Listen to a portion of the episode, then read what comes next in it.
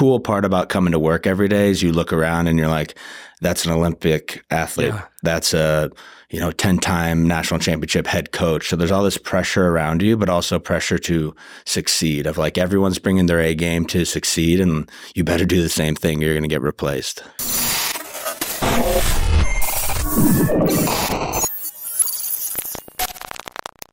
What is happening? Welcome back to your favorite podcast, the Eye Podcast. I am your host, Justin Mihaly. I am joined by UT men's and women's basketball strength coach Zack Zillner on the show today. And we are going to dive into what it is like being a collegiate athlete at the most prestigious athletic institution in America right now. You guys are in for a treat because you've never had insight like this. Get ready. Zack and I will see you inside. Zack Zillner, UT basketball, men's and women's. That's a, I mean, you can't go any higher than where you're at right now at UT. How old are you?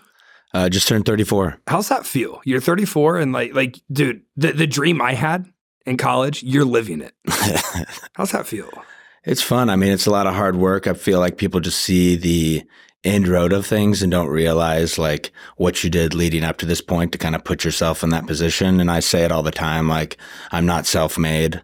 Like if it wasn't for the great mentors and coaches and family members and friends that I've had, you know, on my side, like there's no way I'd be here. Not chance. So I don't believe in people being self-made. Mhm. I, I think that's a crock of shit. Yeah, I I used to like say it about myself, but I'm like, wait, but I have a list of 50 mentors. that you can depend on and call and At any all that kind of time. thing. Was there a turning point in your career? I know you were at Kansas before UT, which again is like, I mean, it's it's it's that's insane. Was there a point where you were like, oh man, like I'm I'm gonna make it here, or was there just this unending doubt that I'm not leaving the strength and conditioning realm until I make it? Yeah, I felt like it's one of those things ever since I was young. Like I like being in charge. Like anything, I like being the leader. Um, and the fact that this was a career, um, I just dove in head first and was like, you know what, you don't have an option. I can't sing, dance, whatever. Like I can coach. Yeah. That's the one thing I'm good at. So I'm going to lean into it. people don't realize how much talent it takes to to be a leader, to be a coach of athletes who are very headstrong. Who there's a lot of egos Mhm. that you work with, that not necessarily in a bad way. It's just a, some dense egos. UT's had more success than any other school in the country on the athletic side as they won the Directors Cup.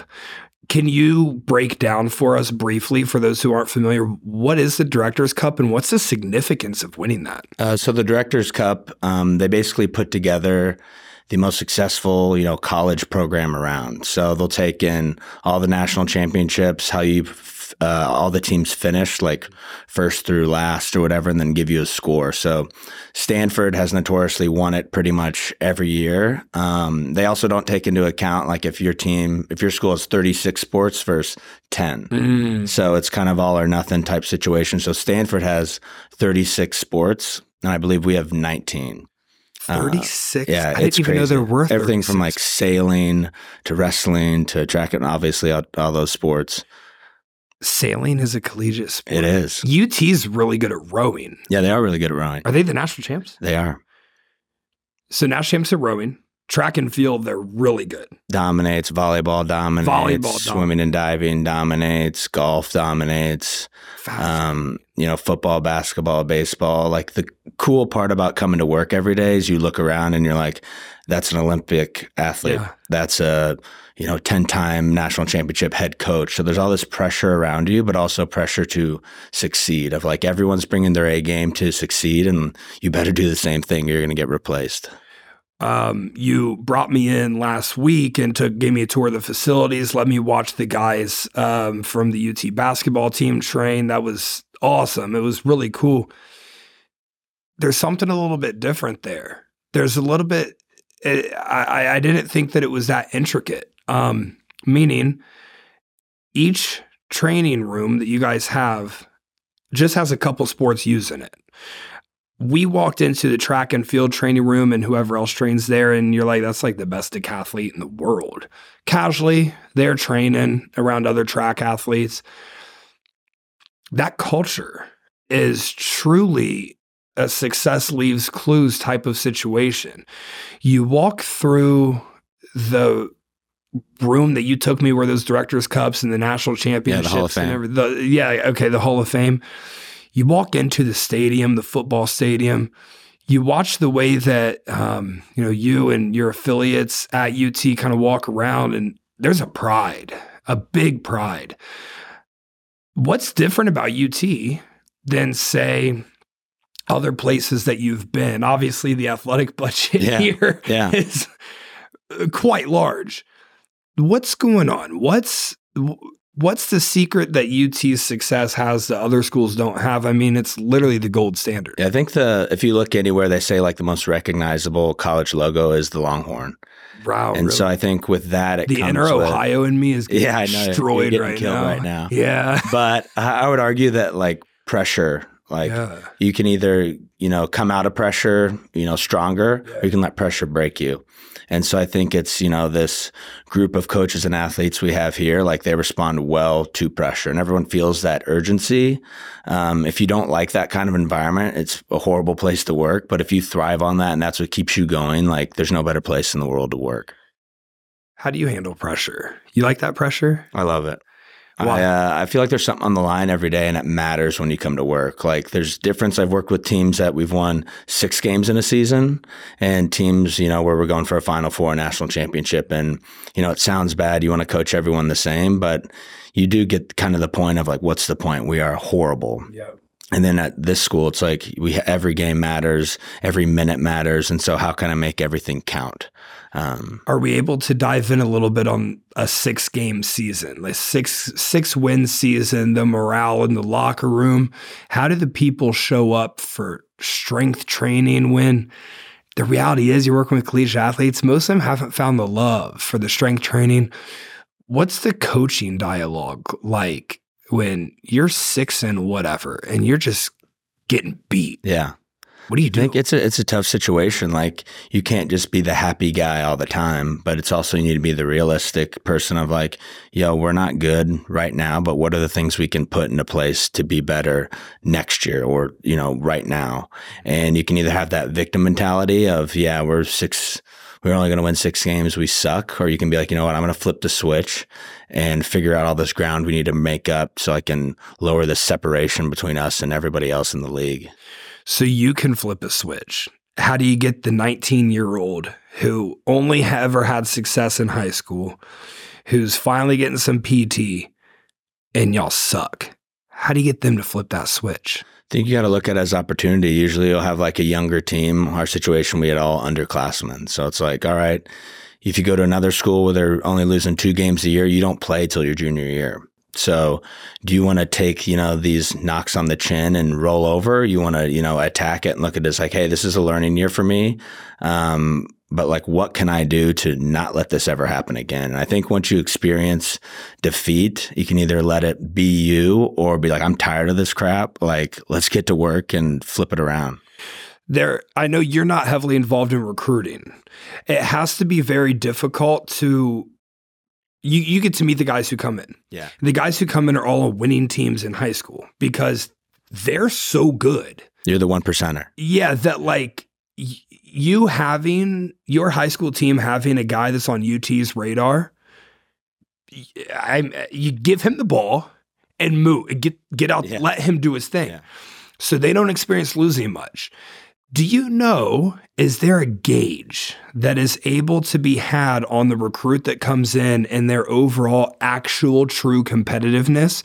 Because they likely haven't experienced much hard shit. Like the hard shit was like another five star guy dropping 30 on their head. Yeah. But of course he did because he does it to everybody and sometimes that happens. Is there any gauge or metric you guys are able to look at to understand competitiveness? I think like our coaches do a great job of fi- kind of finding the player that they want. And so, you know, the top 100, any of these athletes can be, you know, number one or number 10 or number 30 could be actually number 10. So I think our coaching staff does an unbelievable uh, job at finding the talent and the hard nosed players that we need. Like, there's no mistake. Like, we practice harder than anyone else, um, the duration, the intensity. And so I always flat up tell recruits, like, if you don't like working hard, if you don't like coming in extra, if you don't like being high, held to a high standard, go somewhere else. It's going to be way easier, way more enjoyable. But if you want to be pushed the hardest you've ever been pushed in the next four to five years, come to UT. Did you see the Matt Rhule? Are you familiar with him? Yeah. The Nebraska football Yeah. coach. He said recently that an NFL scout told him that they were the second hardest practicing team in college football Mhm. um, behind Georgia. What do you make of that? Is that an actual metric? I think you just have to define like what is What's a hard. hard? So like for me, it's like having hard standards and you don't deviate from them. So we always say like the standard is the standard. I don't care if you're sick, tired, not in a good mood. Like if the standard is this time you have to make or this many shots you have to make in this drill, like I don't care if you're one short, you fell short of the mark, redo it. And so it's kind of hard for these young athletes to grasp because they're basketball, you grow up in this culture of you play six games in a weekend. So if you lose one, not a big deal. But in our season, and especially in football, you lose one game, it can screw everything up. So it's like, how do you realize that every segment of practice, every segment of weights, like it matters, it adds up? Last year, uh, UT women won Big 12. Mhm. UT men won Big 12.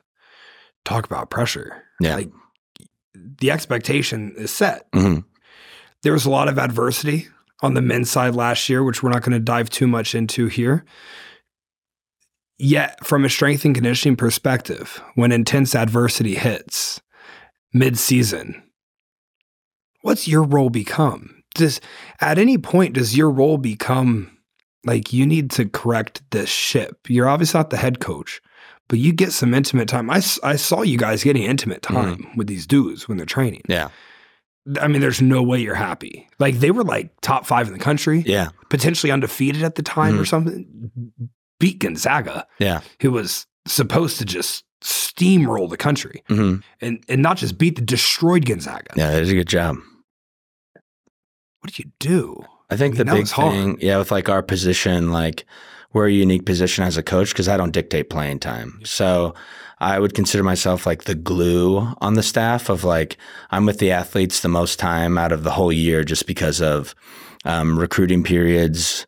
Coaches are gone a lot recruiting. There's uh, shutdown periods where they can't coach, but I can always do do my thing. So I'm with the athletes. We trained 49 out of the 52 weeks last year Wow. which is a lot of time. We probably average four to six times a week. So it's a lot of time back and forth. So I'm in those coaching meetings where I know when like coach is happy about something or mad about something, and I can basically relay, relay that to the players of like, hey, coach at practice didn't like your body language. Let's work on this so we have a better practice. The ultimate goal is, you know, you need to win games, but if you don't come prepared every day to practice at a high level, like it doesn't matter. And so it's kind of how can we get these athletes on the same page with everybody and then keep the ship moving. I am going to briefly interrupt this podcast to ask you to leave a five star review and rating on whatever platform you're listening in. If you do this and screenshot and send it to the Grow or Die Instagram page, you are going to be entered to win a $100 Amazon gift card. We're going to be picking people every other week. And listen, the show gets like 10, maybe 15 reviews per week. So your odds are going to be pretty high in there. So if you do that for me, it would be an amazing help. Let's get back to the show. Body language is an amazing It's huge. It's in everything. Athletics, not just athletics, life. Yeah. You can tell a lot about somebody as soon as you meet them based off their body language. Are they kind of shrugged up? Are they kind of making themselves smaller? Are they Mm-hmm. trying to just blend in? Are they proud? Are they arrogant? You can tell a lot of things about body language. I was watching game seven last night. Not a Mhm. big baseball guy, but I like competition. Did you watch any of game I seven? did. I'm not a baseball guy either. Diamondbacks, Phillies, game seven. Um, by the time this episode drops, the World Series is likely over. Yet it was the eighth inning. Diamondbacks up 4 2. One of the Phillies' best guys strikes out. He was the first out of the inning. 4 2. It's eighth. We got five outs to go in this game. And you, you got some dudes coming up to bat. Starts pounding his bat, breaks his bat on the field, gets back into the dugout, continues just pounding the bat against things. At that point, that game was done. That game, one of the leaders of your team with five outs to go in the season, with your best players coming up to hit, Bryce Harper and someone else was, everyone knows Bryce Harper's Yeah. name, was coming up to fucking hit. Yeah. and you're acting like this, game was over. Mhm. It was done at that point. And you could just tell in the dugout that it was just tense at that time. If you're playing tense ball in any sport, who you're competing against has a massive advantage. Mhm. Um, basketball body language is interesting to he- to, to watch with me because like you got a good shooter who's missed a few shots and he starts slouching. You can see it. Yeah. You can see it right away. Do you think there's vulnerability in that that that gets exposed in a game? Like good three point shooter, he's 0 for five, and now so now we're going to attack him on defense. Do you see that happen at your level of basketball? Like just who's got the worst body language? Attack that guy. Well, that's what I think everyone, you know, mental toughness, but I think emotional toughness Mhm. is just important. I think on my end, um, that's why you kind of have to create those environments in practice Mhm. and in weights and everything. So, you know, we hold our standard is, you know, you don't put your hands on your knees. I don't care about the research study that says you get more air. Like Yeah. it's bad body language. I agree. Um, you don't roll your eyes. You don't palms up. You take the feedback Oh, and go. like yeah, this. like, oh, I'm Yeah. sorry. Like, Yeah. you don't need to tell me it's your bad. We know it's your bad. Yeah. Like make the correction. And so the fact that we, you know, the first couple of years, it's me getting on everybody. And then you know when you make an impact as a coach, when your players are actually coaching the other players of, no, no, this is how we do things. And so I think, you know, your preparation, everyone loves that preparation stuff, but you're preparing yourself for this adversity in practice and in weight. So when you get to the game and you're having a bad night, you're on the road, you're down, you're not getting the calls you want, that it's on to the next play. It's not poor me. I'm a victim. This isn't fair. Like, Mhm. and I think that's just a, you know, testimony for life too. Like life's going to throw you curveballs and are you going to sit around and pout and whatnot? Or are you going to be the positive light in your group? There's very few things that teach life skills the way that sports do. Mhm. I feel like if you've been an athlete with any sort of proficiency, it shows, it shines. If- Absolutely. If you've earned wins in your career, um, like you and I have earned wins in our athletic career, but we weren't these guys that was like, I mean, I told you I was terrible at college Yeah. track, but I was running, I was trying, I was practicing. You win a lot in high school, and then you get to college, and it's like, oh my gosh, Rude awakening. they're insane. If you can make it through being a true competitive athlete, the rest of life gets much easier. It's easier to wake up in the morning. It's easier to show up on time. It's easier to manage new tasks at your job. It's easier to get promoted. It's easier to keep your yourself mentally healthy, physically healthy. There's a foundational principle, in my opinion, that a lot of loud people lack. Mhm. And loud people that are sitting in the nosebleeds with popcorn spilling on their laps, talking about how bad somebody's playing. Yeah. Th- those are fucking losers. Mhm. Those are the people that are on Reddit too. Those Yeah, are the for people sure. that are tweeting at athletes. Can you imagine being a 40 year old man? Sound And- like LeBron's a bum or something. What in the world do you mean the guy's the goat? Well, I think Like, you have to look at like if you're, you know, the man in the arena or the one doing the work, like you can't pay attention to anyone hating on you unless you actually respect their opinion. So I think it's the whole crabs in the bucket thing. Like people that talk mess about you, they're probably below you. Mhm. And I think if you can realize like no one who's actually on your team and rooting for you is going to throw negative stuff your way, especially in the public. Mhm. And so those things you can, you know, pray for that person. I hope they had a better day. Yeah. Um, but go on with your business. Like they're not doing the thing you're doing. And so don't worry about, you know, their opinions on the matter. You're going to a different destination than they are. So don't worry about it. The visions aren't aligned, so they don't understand what's happening. Um, there's definitely one of the more powerful tools I've learned in my career is you really have to monitor the diet of what you allow to come in. Um, Joe Rogan talks about never reading the comments. Yeah. Whatever you consume, it absorbs you. And I don't think how self confident you are, you know, affects that. Like if you hear negative stuff about you, no matter who it is, it could be a guy with no user picture and two followers, but that's going to eat you up all day. And so it's one of those things you kind of have to reframe it and been like, what kind of position is this guy in for his day that he needs to negatively comment on my stuff and be like, man, I wish I could help him or her in a, in a different manner instead of, you know, like really attacking me. I know that's an easy way to look at it because when that comment comes in, you just want to blow up on it.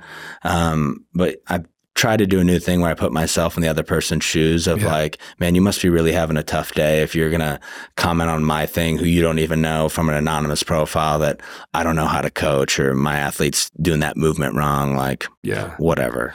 It's fascinating you say that. I was listening to a podcast this morning where um, the guest was discussing whenever he gets negative comments that are just really off the wall, he puts himself in their position like where where do you need to be in order or he says where would I need to be in order to make a comment like that? And he visualizes it, he pictures it. Probably in a bad spot. Yeah, and he's like, like man, like that, it's rough. Yeah. Like for someone when they start lashing out, calling you names and stuff, dude, you're in a bad Yeah. spot in life. If they're just saying like, oh, you know, you're doing that movement wrong, well, like you're probably a casual gym goer, Yeah, and you like, can DM me and do that, but it's it's no different. Like we do it to ourselves. Also, like we'll scroll on Twitter, and you probably won't comment it, but you're thinking in your head like that's freaking dumb or Yeah. whatever. And then you're like, wait, how is that being helpful? yeah, And you're like, okay, on to the next thing, or maybe I should just get off this app for a little bit and Yeah. do something productive. But I think what's really difficult for a lot of athletes to understand, um, and really just people who might be in the spotlight of any kind to understand,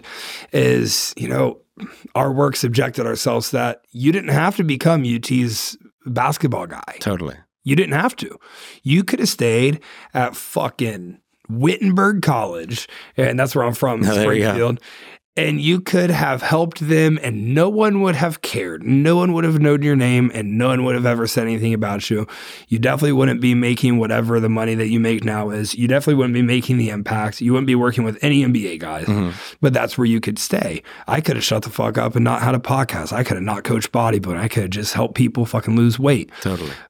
But this is a position we sign up for when you go to a school like UT, you know, I, th- I think it's sad. It's also something that makes college sports really powerful.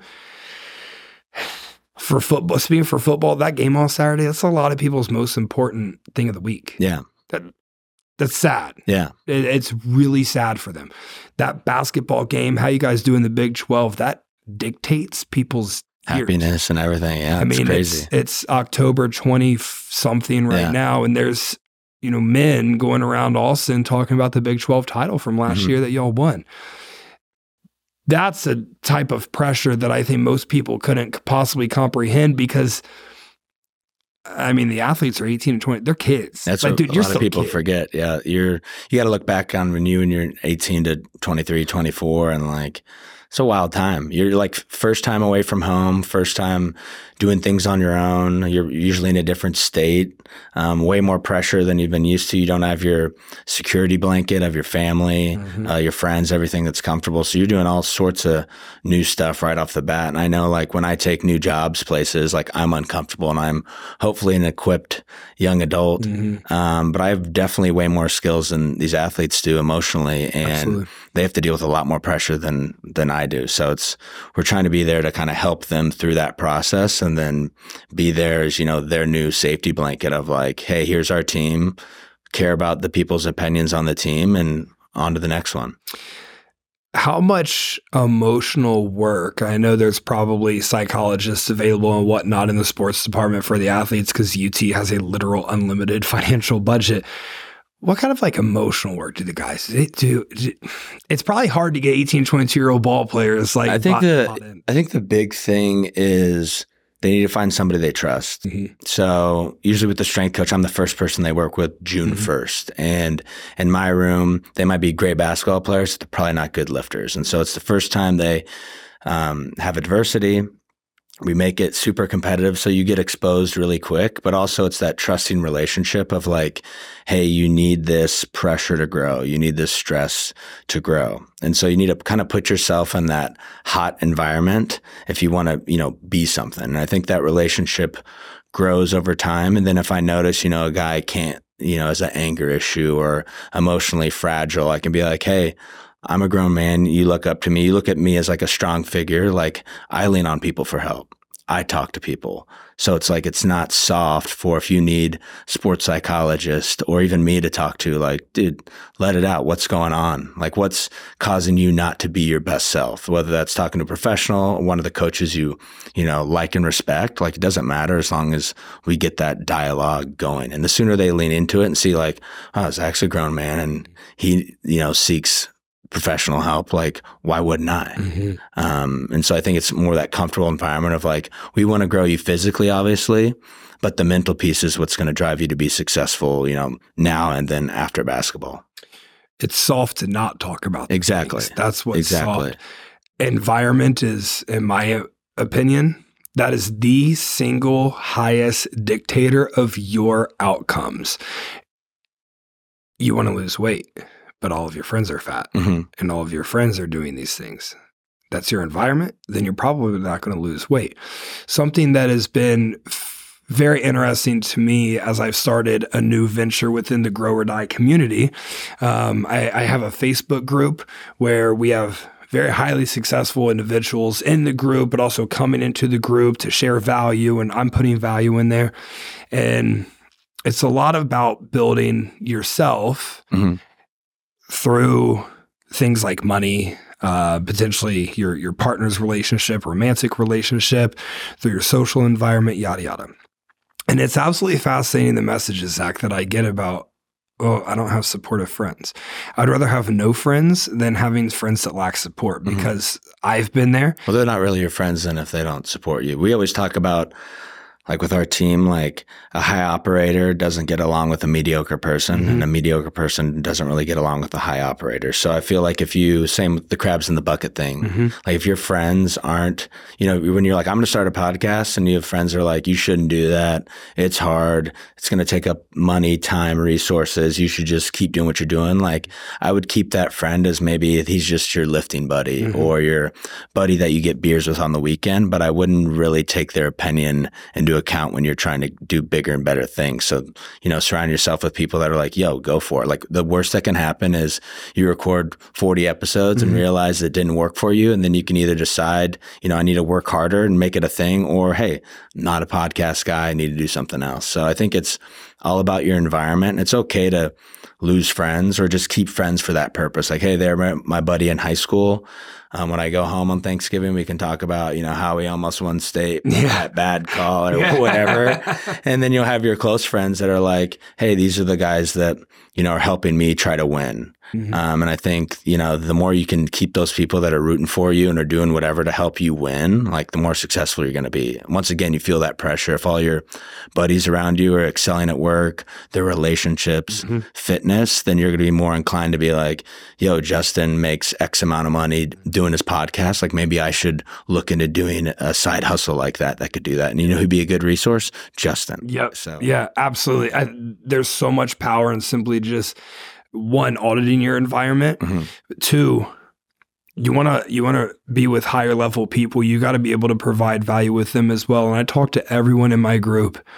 You know what the easiest thing you can do every single day, Zack, is you can learn something new. totally. And you learn something new, and that's value that other people don't have. And you share that value that you learned with other people who might not know it, and you are now viewed in a brighter light. They want to go back to you for more value, and all you do is continue learning something new every single day. It's the easiest, lowest barrier to entry to increasing our value, and over time, increasing financial value as well. June 1st, the people show up and they start training with you. Mhm. The- the- the- that's when the men get in, the women get in, Yeah. everyone gets in Everybody, 1. big party. All right. I'm a freshman, Mhm. big man on campus.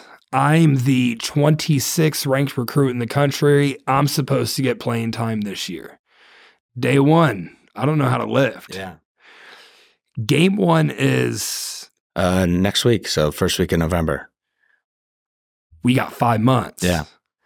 Take me through this process, Zack. June 1, what happens? And then how the hell do we get this person, this high school kid, ready to be going against collegiate men vying for an NBA spot? Mhm. I think the biggest thing is like we get them there day one. We have a sort of relationship just through the recruiting process of like we've been to dinner and met your parents, met your brothers, know kind of what you're about. Uh, next, we sit down with coach and we're like, how does this guy fit into the system? Do we need him to play day one, game one, or is he a project type player? Oh, so those Yeah, conversations yeah. happen.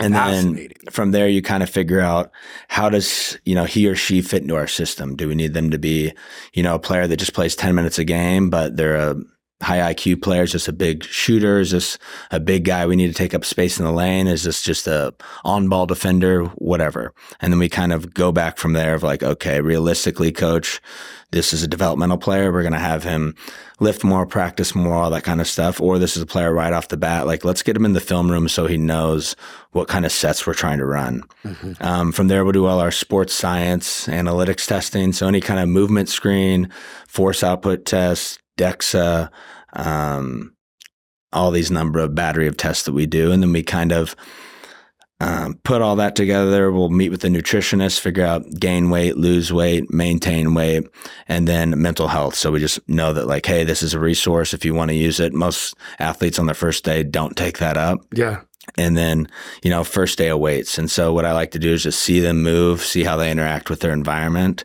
And then we have kind of a set plan of what they're going to do. And then from there it's like okay you were good at this movement. Let's keep hammering it. You're you're not very good yet so let's regress it. And then kind of figure out you know where they fit in best. I like to put everyone in together. Um, a lot of people will do like a freshman group and then an upperclassman group. But I think the cool part where we get lucky here is, you know, I have another full time coach that works with me. I have two or three interns. And so we have a bunch of coaches for 15 athletes. Corey, right? Corey. Corey. Corey. Awesome, Corey's great. And then Caitlin, our intern. She's yeah, Caitlin's unbelievable. Awesome well. Yeah, she's cool, going to cool. be, she's going to be a stud. All right, you guys. So I don't run paid ads and stuff on my show because, um, well, quite frank, I'm not super aligned with anybody, but also I just love the flow of how the Grow or Die podcast goes. So, how you can give back to me if you could share this wherever you share stuff. It could be LinkedIn, it could be Instagram, it could be Twitter, and you just tag the Grow or Die page, tag me in it if you would like to. That would help me so much as I continue to grow this show into eventually doing in America tour in 2024 and try to come to a city near you to have some amazing guests on. I appreciate it a ton. Now, let's get back to the show.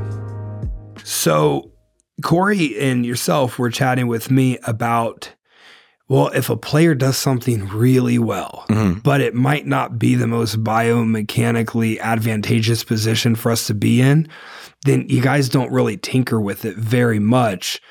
Let's say there's like an internal rotation issue, but this person is a 41% three point shooter. Yeah.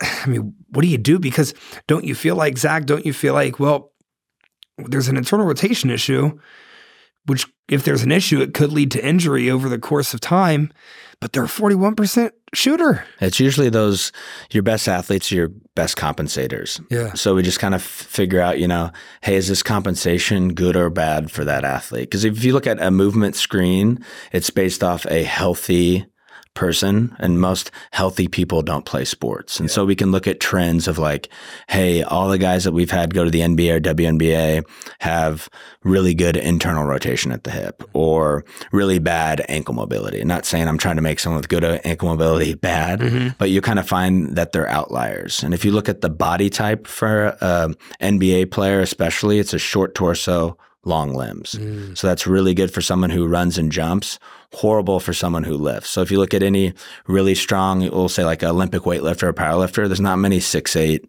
Olympic weightlifters or powerlifters. So you kind of have to reframe it to these athletes because they'll they're so concerned about oh, I'm weak, and you're like, well, you're weak in a certain position, but you can dunk from the free throw line. Yeah. So like you're not weak, you're just bad at expressing it under a barbell and a bilateral stance. Mm-hmm. So you're not weak. It's fine. I saw one of your guys get discouraged when he wasn't able to do the pull up sequence. Mm-hmm. And the way that you guys coached him through that was absolutely phenomenal because there was just something else that he needed to do.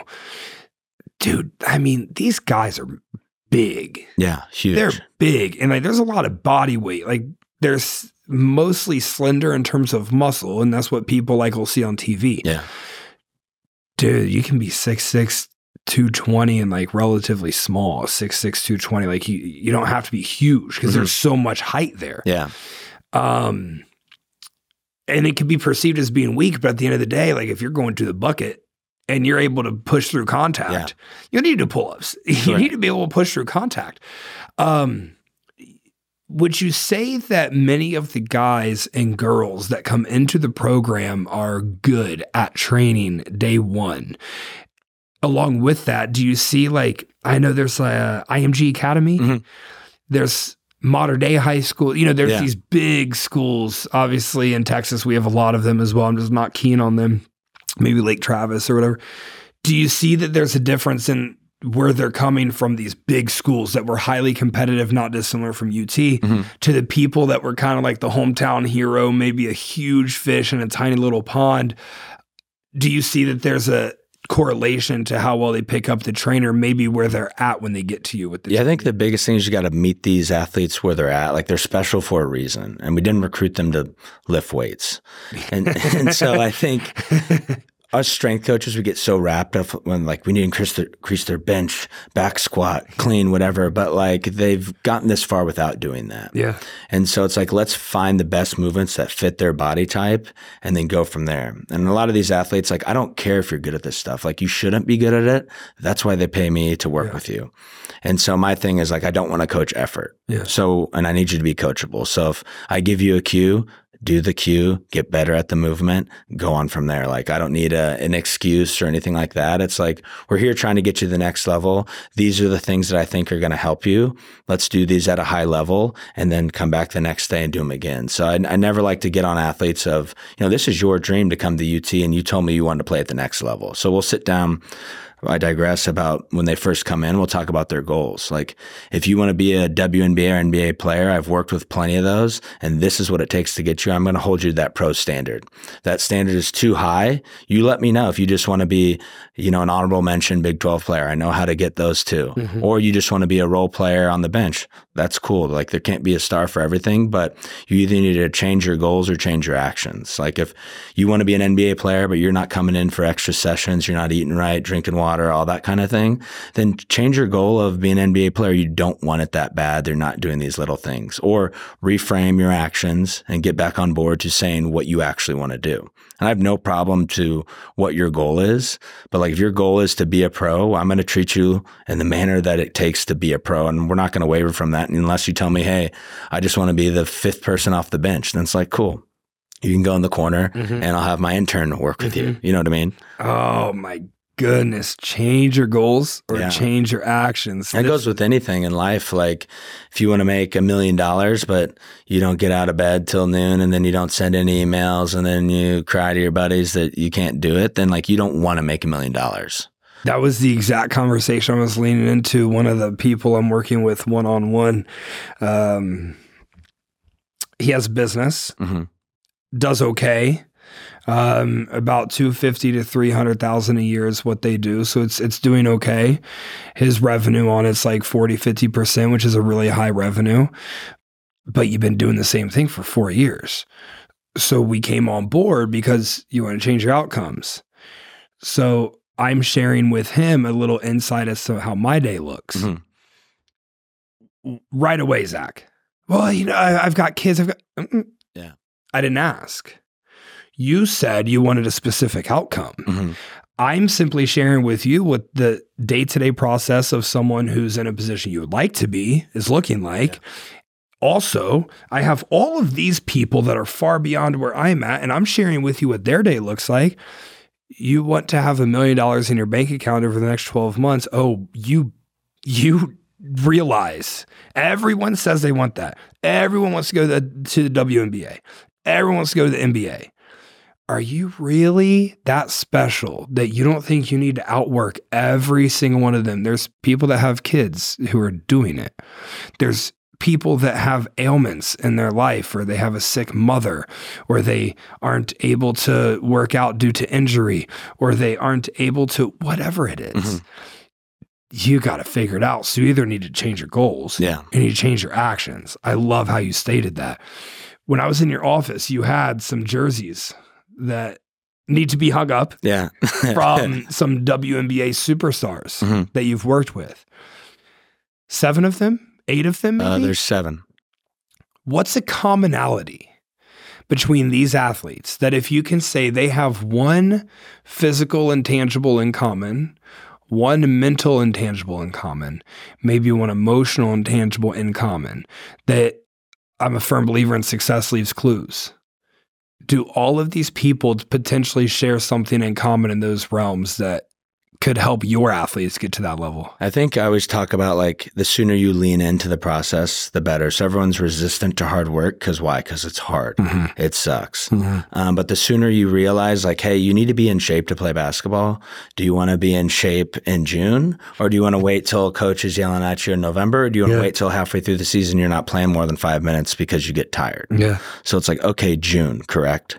So let's lean into that. And so it's like the sooner you lean into the process of like your goals, where you want to be, the easier life's going to be. Mm-hmm. J- No different than business, family relationships, all that sort of thing. So I think the mental component, we always talk about like being a killer. Like, what can you do every day to separate yourself from the competition? So, if, if you need to get to practice early to work on a weakness, shooting, whatever, are you willing to do that? Are you willing to drink the required amount of water so you don't cramp up during practice? Are you willing to wake up 10 minutes earlier and eat the breakfast that the dietitian, you know, encourages you to do? You know, are you willing to, after practice, stay for 30 minutes and watch film? Mm-hmm. And if your willingness to do that, if you stack that up over four years, like just bust your ass for four years and you're going to get where you want to go. But the problem is if you just string out that process of, okay, next week, tomorrow, t- tomorrow, I think is the worst thing of killing dreams. I'll do it tomorrow. I'll do it tomorrow. I'll do it tomorrow. And it's like, Tomorrow doesn't exist. Correct. It's literally not do it thing. now. So I, I heard a good quote. It was like, if I gave you $10 million today, it would change your life, right? So if I gave you $100 million, but you couldn't wake up tomorrow, would you take it? And you'd be like, no. And so you're telling me tomorrow is worth more than $100 million. Then why do you treat it like it's guaranteed and worth nothing? Mhm. And so it's like, do everything today and then on to the next day. So just stack up small wins every single day. And I know that's so cliche, but like, you know, the things you need to do and just put a plan into place and make it happen. So we'll sit down the first week when they're there and kind of map out their day. So my biggest thing is after dinner, before you go to bed, you need to map out your day before. So where, you know, struggle points are you going to have? What friction points are you going to have of like, okay, I have a class from 11 to 12 and then I have a class at 1 to 3 and then I have practice. So I need to get lunch sometime in between there. So I need to make sure I have time to go to the cafeteria and do all that. Um, likewise, if you have a test in two days, you probably need to start studying today for that. And so it's like, what action items can we put ahead of schedule so every day isn't an anxiety filled whirlwind of like, I have no idea what I have for the next hour. Um, I think that would just help so many people, regardless if you play sports or, you know, work like us. it's no difference. The reward you're looking for is in the work that you're resisting. Correct. At some point, you just truly have to lean in and buy into the process. It's absolutely fascinating. I, I, I chat with people about working on something versus working in something, and you have to have a, a balance split there between those two. I use the term balance very loosely because if you're working in or on something that you're really chasing, There's it no needs to be full effort. It has to be an attack. Yeah. The food component at the University of Texas, Zack, wild, I'm right? still mind blown. I'm still completely mind blown that that's what's happening. That I have never seen something like that in my life. You guys, I'm walking around UT. Zack's like, let's go up to the cafeteria. I have a thought in my head of what this thing's going to be like. I. I mean, it's it's Whole Foods hot bar and everything that Whole Foods had, but with so much more effort put into it. It's like it makes Whole Foods look like it is high school JV and this is the Hall of Fame in the fucking NBA. This is insane what they have. And all you have to do is oh, I got to make gotta time show for up. All Gotta you have up. to do Gotta is show up. up. Yeah. Zack, this is incredible. So you chat with the nutritionist about the direction that the athlete Mhm. needs to go and what they need. The athlete gets a plan from the nutritionist. The athlete literally can go into the lobby area of the basketball. There was two separate places for them to eat. Yeah. They can get quick grab and go stuff in this lobby area, whatever you guys call that. But the cafeteria is like It's unbelievable. gourmet freaking meals. It's our best benefit as a staff member. You get to eat there. So we'll use that kind of as an education point. So, you know, the athletes who they're around the most is who they're probably going to trust. So mm-hmm. we bring our sports dietitians around all the time, but at the end of the day, like I'm around them the most. So what we'll do in the summer is I'll eat lunch or breakfast with them and kind of, hey, let's pick your plate. What protein do you want today? What carb do you want today? Hey, you know, maybe you should swing towards this direction since we have practice. Or hey, we need to gain weight. Maybe get another scoop full of that. Or uh, I haven't seen you eat fruit in three weeks, so let's let's try these. These are called berries. And so it's kind of like that education piece, and then the feedback of like, you ate this. How do you feel after? You feel good. Okay. You ate that your your plate that you picked, how do you feel? Oh, you're a little tired, sluggish. Okay, do you see what you put into your body as a direct reflection of what comes out? Oh yeah, that's true. You we hydration test them before practice. So you had a really hard practice and you failed your hydration test. So you see how that correlates. Mm-hmm. Oh, you passed your hydration test and you killed it today in practice. Okay, so if I ate a great lunch and I'm hydrated, I'm probably going to have a really good practice okay, the aha moment. Yeah. And so it's like, I don't want to just tell them what to do. It's more of like, let's show them, give them feedback. And my goal is when they go to the next level, they can tell their strength coach, this is how I have trained. This is how I like training. Tell my dietitian, this is how I hydrate. This is how I eat. You know, tell my coach, this is, you know, how I like to be coached. And then go from there. Like take ownership of your own personal development.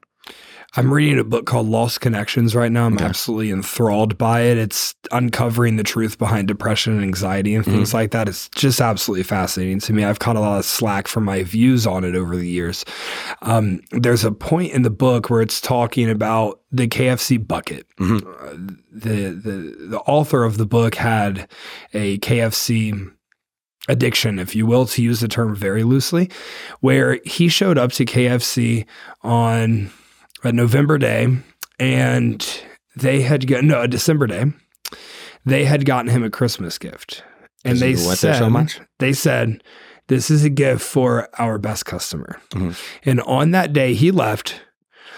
He was like, "I'm never eating here again." Yeah, he felt terrible. He felt so bad, and he likened it to the diet that you consume with your mind the TV that you watch, what you do on social media, your behaviors on social media. Are you reading books? Are you not reading books? Are you learning anything? Are you continually reinforcing these negative identity notions that you have about yourself? Yada, yada, so on and so forth. When you eat KFC, you're literally placing toxins inside of your body. We know without a shadow of doubt that this is bad for you mm-hmm. and you are choosing to put toxin in your body why don't we have the same type of relationship with what we're consuming on a mental standpoint? We know that following certain social media accounts are bad for you. We know that buying into everything that a certain news source that's not an unbiased place is bad for you. We know that loving University of Texas sports so much that it's the biggest, most important piece of your life when you're not affiliated with the program at all is bad for you. Why do we continually reinforce these things and put toxins into our brain? What was fascinating to me, you guys have built something at UT, Zack, where the athlete doesn't even need to leave the building. Mm-hmm. Everything you could possibly One need shop. or want to do is inside of that building. The environment that you guys have built for them is absolutely insane and it's literally fail proof. If you go there and you fail, it is 100% on your shoulders. You guys have machines that are tracking the arc of shots that needs to be between 42 and 47. There you go. and if you aren't hitting between 42 and 47, you literally have feedback as to what you need to do. You guys can watch game tape and access it all day long. The foolproof system that you showed me at UT has made me go back into my business and be like, how do I further foolproof this for every client, whether it be a fitness client, a bodybuilding client, a continued uh, growth client, whatever it is? How can we optimize everything that we're doing? You literally cannot fail. My question for you at the next level, they get through uh, let's let's chat WNBA since mm-hmm. you're the head women's basketball guy. They get through the three or four years of college. They go to the WNBA. At that point, how much does a strength coach actually get to be with the players? Because my current understanding of that relationship at the professional level is not very much. It's a little difficult to get the people who have made it Yeah. to to, to continue to do it. Mhm. Especially when a contract is involved that's highly lucrative. Yeah. What's the point at the professional level for a strength and conditioning coach? I think it's just a different dynamic of you need to be more adaptable. So, you know, you kind of have to look at it as if this is a hundred million dollar athlete and I get paid a hundred thousand dollars. Like who's going to go if there's an issue? You know what I mean? Yeah. And then from there, it's like, how can I be adaptable and best serve this athlete? So a lot of times as coaches, we like to look at ourselves like the alpha, the most important thing, but actually the athlete's the most important thing. So it's like, how can I serve servant leadership? How can I serve this athlete to give them what they need and kind of pepper in little things that, hey, have you thought about adding this? Would you like to try that? Yes, cool. I'll show you. Or no, cool. We'll keep doing your same thing. You've obviously had success with that. Yeah. So I think it's this once again building relationship and trust of you got to think like if I'm a 10 year vet and you're the new strength coach like I'm not going to change my plan cuz what you said it's obviously I've obviously done enough to stay here for this long. So I, I always look at it as how can I learn from the athlete of like what are their keys to their longevity?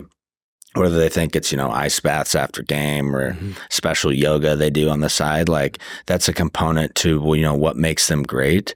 Whether, you know, it moves the needle, I don't know, but, Mm. you know, they're there for a reason. So it's an opportunity for you to learn and then kind of figure out as I grow this relationship, add value to this athlete, like how can I sprinkle in a little bit of, you know, what I know that works.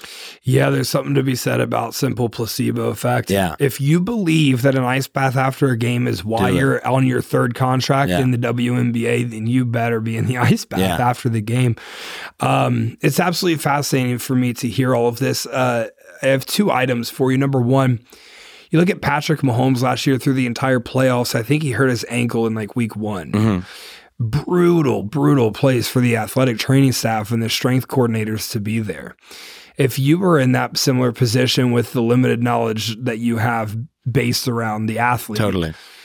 How do you, I mean, how do you handle that? He can't really practice, but there has to be therapy involved. Yeah. What, what would the strength coach's role be there? I think our biggest thing is work with your sports medical team to figure out where do I fit in this. And then if you have, you know, if you're really good specialties like return to play, then when that point comes, like let's work on a system of operations to basically get them back. What I like doing is figuring out who the best ankle person is in the world, Mhm. call them, you know, if I'm with the Kansas City Chiefs, I bet we could fly them in for their, you know, championship quarterback. Yeah. Um, and then For be- their half yeah. billion dollar quarterback. Correct. and then be open to like if someone's better in a certain area, like collaborate with them, like get rid of your ego because the most important thing is that Mahomes plays or Yeah. Plays. And so it's like if someone else is better at this sort of rehab, learn from them, ask questions, and then use that as an opportunity for you to grow and kind of humble yourself. yeah. Like you don't know all the answers. And Yeah. I think the sooner you realize like you don't know everything, the better. I think, especially when I was a young coach, I, I knew everything at Mhm. 24. And I was that guy at Yeah. 21. exactly. and the longer you do it, you realize like there's a lot I don't know and there's a lot of other people that are better at it than I am. So like how can I best form relationships with those people to get to where I want to go someday?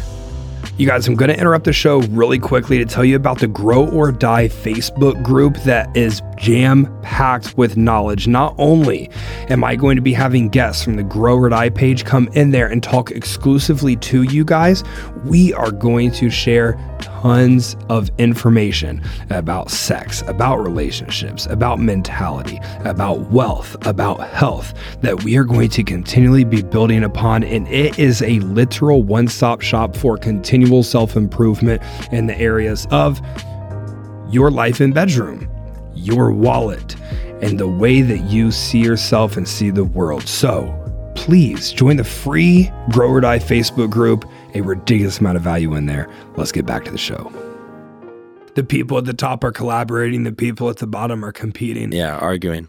the last the the last item I wanted to bring up because I want to use my platform to talk about it because you know I'm from Ohio. The Ohio Yeah. State Buckeyes are you know kind of my. You're making me a UT fan. there we go. You and Joe Slowly are converting me slowly but surely. Um, Are you familiar at all, or can you speak at all about this Michigan situation? What, what's the Michigan? You don't have any idea what's going on. I'm not a sports guy. Got caught cheating. Okay. Michigan oh, with the football filming or whatever. stealing signs. Okay. and it's bad. It's really bad. There's a lot coming out. There's images of from the game last year, from the Ohio State Michigan game, Mm-hmm. of coaches like jumping out of the way and like the signs are are open and like they're caught in a picture and it shows Yeah. like the plays that they're doing. There's this video of CJ Stroud, he was the quarterback looking over the sideline, getting the play. The whole Michigan staff in the background is looking over the players. Mhm. And as soon as a certain signal came in, they all point to the sky, Yeah. like telling it's a pass. Yeah. So James Franklin, Penn State's head coach, came out and was like, Yeah, we don't use the server Mhm. anymore because someone Yeah. Was stealing. Like, we've showed nothing in game film. Mhm. And he said, We have a perfect fourth and two called in a formation that we've never shown before. We have this tight end leaking out to the backside. And somehow on fourth and two, you called a cover two defense. That's Mhm. never been done before in the history of football. Yeah. Like, how did you obtain this information? Like, like he, you know, he's talking about Yeah. and apparently it's been a widespread thing. There's a lot of people that think cheating is involved in sports. Mhm. I think at the professional level, yeah, there is. Yeah. Like, come There's on. too much money on the line. There's, dude, I mean, it's a $400 billion, $500 billion. Yeah, it's a lot like the NFL is. Yeah. At the collegiate level, I really don't believe it is. I really believe that the coach, it comes down to the strength staff, how well your game plan is, how well your athletes execute the game plan. Yeah, what's what I think is a little sad to me, even being a the Buckeye that I am, it really looks like those kids are going to lose an opportunity this year. Mhm. Um, they're probably the best team in the country right now. Now you know why. when you know the play that the other team's Yeah. going to run, you should be pretty good. I think it's real sad to see kids miss out on an opportunity. Um, I know that there's going to be, you know, the podcast has grown to a point where it's going to reach a lot of people. If you were an advisor to one of those kids in your entire season, I mean, they've got the favorite in the Heisman Trophy race. They've got a team that's bound to probably go to the national championship game and win it. What'd you say to that kid? What would you say? I say? think like everyone knows the situation. And once again, you can either be victim and poor us, we got screwed by whatever, or you can use it as an opportunity to come closer together. yeah. And so it's like, hey, everyone wants us to not do well. Everyone thinks we're cheaters, all this stuff. Like, let's care about the 80 people in this room and then let's go to work. Like, they're going to decide what they're going to decide, but we can decide, you know, how hard we play and our attitude, especially if you're going to play at the next level. Like, you're still going to be on film. You're still going to be making plays. So, like, let's worry about what we can control, and that's the next Saturday's game, and then go from there. Yeah, that's the hard part about the next level. Yeah. Because at the NFL, they're going to be like, well, the defense knew what play was coming. Yeah. So, like, how good are you actually? I think if you're really good at what you do Yeah. in any field, like people are going to find you. you're right. And You're so right. it's like just rely on you giving it all and then let the chips fall where they may. Like you may think you're a first round draft pick, but you don't get picked till the fifth round. Like who cares? Prove everybody wrong. Shit, you're still there. You're still there. like ma- yeah make an opportunity Yeah. happen i think it's you know we saw it with tom brady he's the old cliche but i mean now we're seeing it with brock purdy you know the Mhm. san francisco 49ers drafted late in the draft he's coming in and playing if you still have an opportunity to perform and this is even outside of sports if you have an opportunity to perform you have an opportunity to strength coach Mhm. i have an opportunity to bodybuilding coach i have an opportunity to podcast if you still have an opportunity in front of you you fucking better make You just got to go for it. you don't have much. Momentum and opportunities are the two hardest things to get. Mhm. And if you're not getting any of them, that's because your body of work hasn't earned it. But man, if they're coming your way, you got to take advantage of every single one of them. Mhm. Zack, I appreciate the friendship that we've built up. Yeah, absolutely. Yeah, It's great this is meeting you. fun. Yeah, it's been awesome meeting you. Uh, we met at Lyft a couple weeks back. I have to get a lift at UT one day. Dude, I would love that. I would absolutely love that. But I think this was very insightful for the world of collegiate athletics. And there's nobody better to talk to than the person who's at the literal top.